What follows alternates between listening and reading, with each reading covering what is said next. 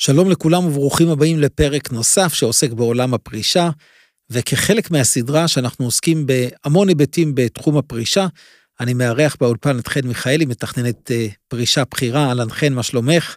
אהלן קובי, שלום לכל המאזינים. אז אני שמח שאת פה. Uh, שמי קובי דן, אני מייסד את uh, קבוצת גולה, שהיא בעצם חברה שמלווה את האנשים בכל ההיבטים הפיננסיים, וכן נוגעת באחד התחומים החשובים שיש.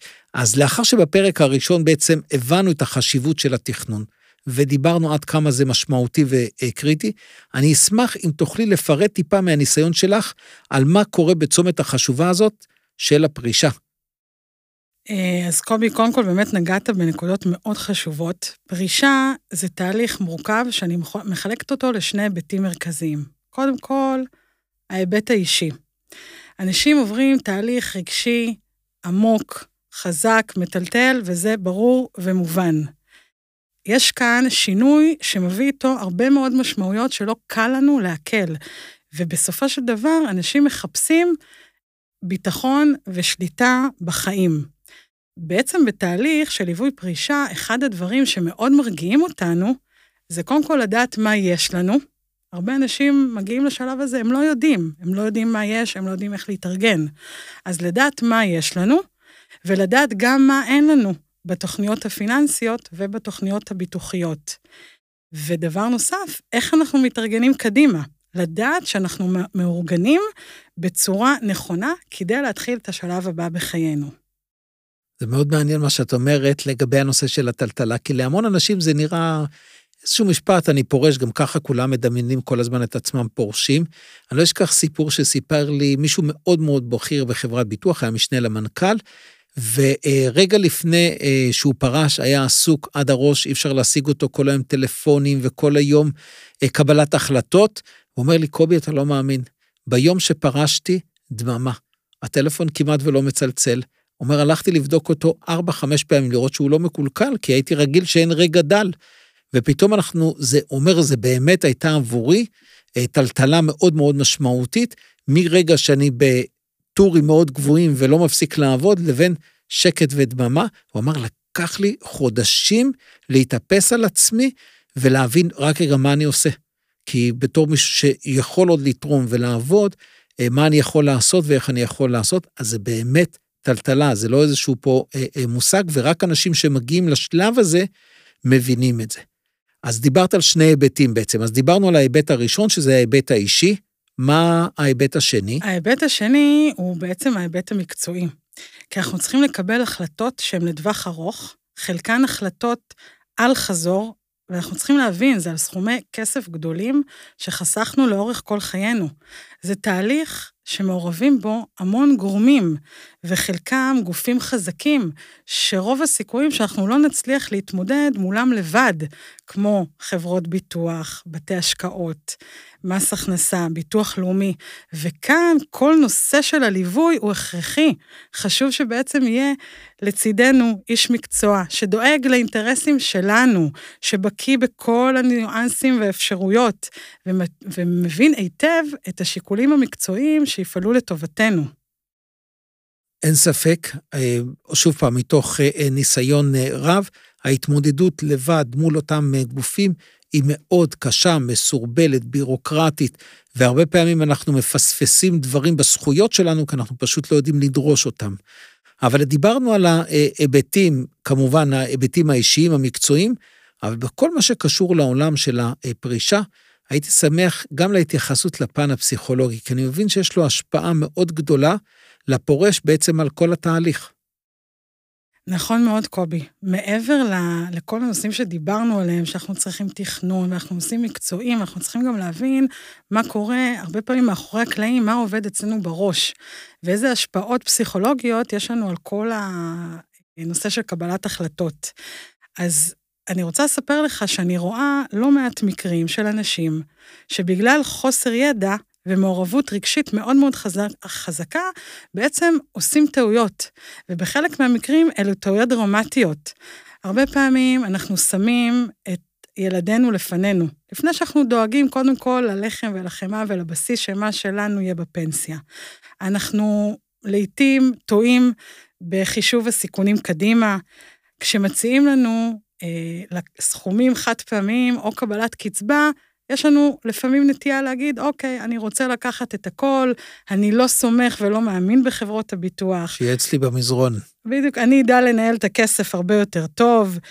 לעתים אנחנו אף נוטים לעשות מה שאנשים אחרים עושים, ואנחנו שוכחים שמדובר בנו, ב, ב, בדברים שמותאמים לנו אישית. אה, לעשות דברים שאחרים עושים, הרבה פעמים נותן לנו תחושת ביטחון. גרוע מזה, זה לא לעשות כלום, זה בעצם לא לקבל החלטה. אה, כשאנחנו לא מקבלים החלטה, אנחנו מפסידים. אז העצה שלי היא לא לתת לזה לקרות, ובעצם לנהל את כל האירוע של הפרישה הזה באופן אישי. טוב, נגעת בהמון נקודות באמת אה, אה, חשובות וקריטיות. בפרק שעסקתי עם אופיר בנושא של ניהול התקציב, באמת דיברנו על הנושא, פרק מיוחד הקדשנו לנושא של הילדים, כי זה גם אירוע מאוד משמעותי ברגע שאנחנו אה, פורשים, אז זה אה, מאוד מעניין. וכמובן, כמו שאמרת, מי שלא מחליט ויושב ומתכנן, בעצם חוסר ההחלטה זה החלטה לא לעשות אה, אה, כלום. אז אה, אנחנו מדברים כל הזמן על הנושא של התכנון והכנה. תכנון זה בעצם הכנה אה, לפני כן. ואני מתאר לעצמי שיושבים עכשיו מאזינים ומקשיבים ואומרים, הופה, אני פספסתי, אני לא בעצם לא תכננתי, אני אוטוטו אה, פורש, ואני ממש רגעים ספורים לפני הפרישה. יש להם מה לעשות או שזה מקרה אבוד? אז קובי, התשובה חד משמעית כן. בתהליך של ליווי פרישה, אנחנו בודקים מספר רב של נקודות שמאוד מאוד חשובות כדי לראות איך אנחנו יכולים למקסם את התועלת מהכסף שצברנו. זה מתחיל בלבחון את מסלול הפרישה, ולבדוק את התוכניות הפנסיוניות שלנו, ולקבל החלטה מאיזה תוכנית אנחנו רוצים לממש קצבה, ועד סוגיות חשובות במיסים. גם כאן, כמו בהרבה דברים אחרים, ידע שווה הרבה כסף. ולקראת פרישה, הנושא הכלכלי הוא סופר סופר חשוב. זו הנקודה שאנחנו בעצם מפסיקים להיות אה, יצרני כסף, ורוצים להוציא, להמשיך להוציא כספים אה, ולהישאר ברמת החיים אליה הורגלנו. צריך להבין שמרגע הפרישה אנחנו מדברים על 20, על 30 שנות חיים קדימה, ולעיתים אף יותר. מי יודע כל כך הרבה שנים לחיות על חסכונות. אין ספק שזה באמת אה, אה, אתגר לא קטן. אבל אני רוצה שנייה אחת שנכמת, שניתן פה איזושהי דוגמה שתמחיש לנו, כשאנחנו אומרים הרבה פעמים 20, 30 שנה, אנשים לא באמת מבינים את הנושא הזה, אז אולי תתני לנו איזושהי דוגמה שתמחיש על מה אנחנו מדברים מבחינה מספרית, מבחינה כספית.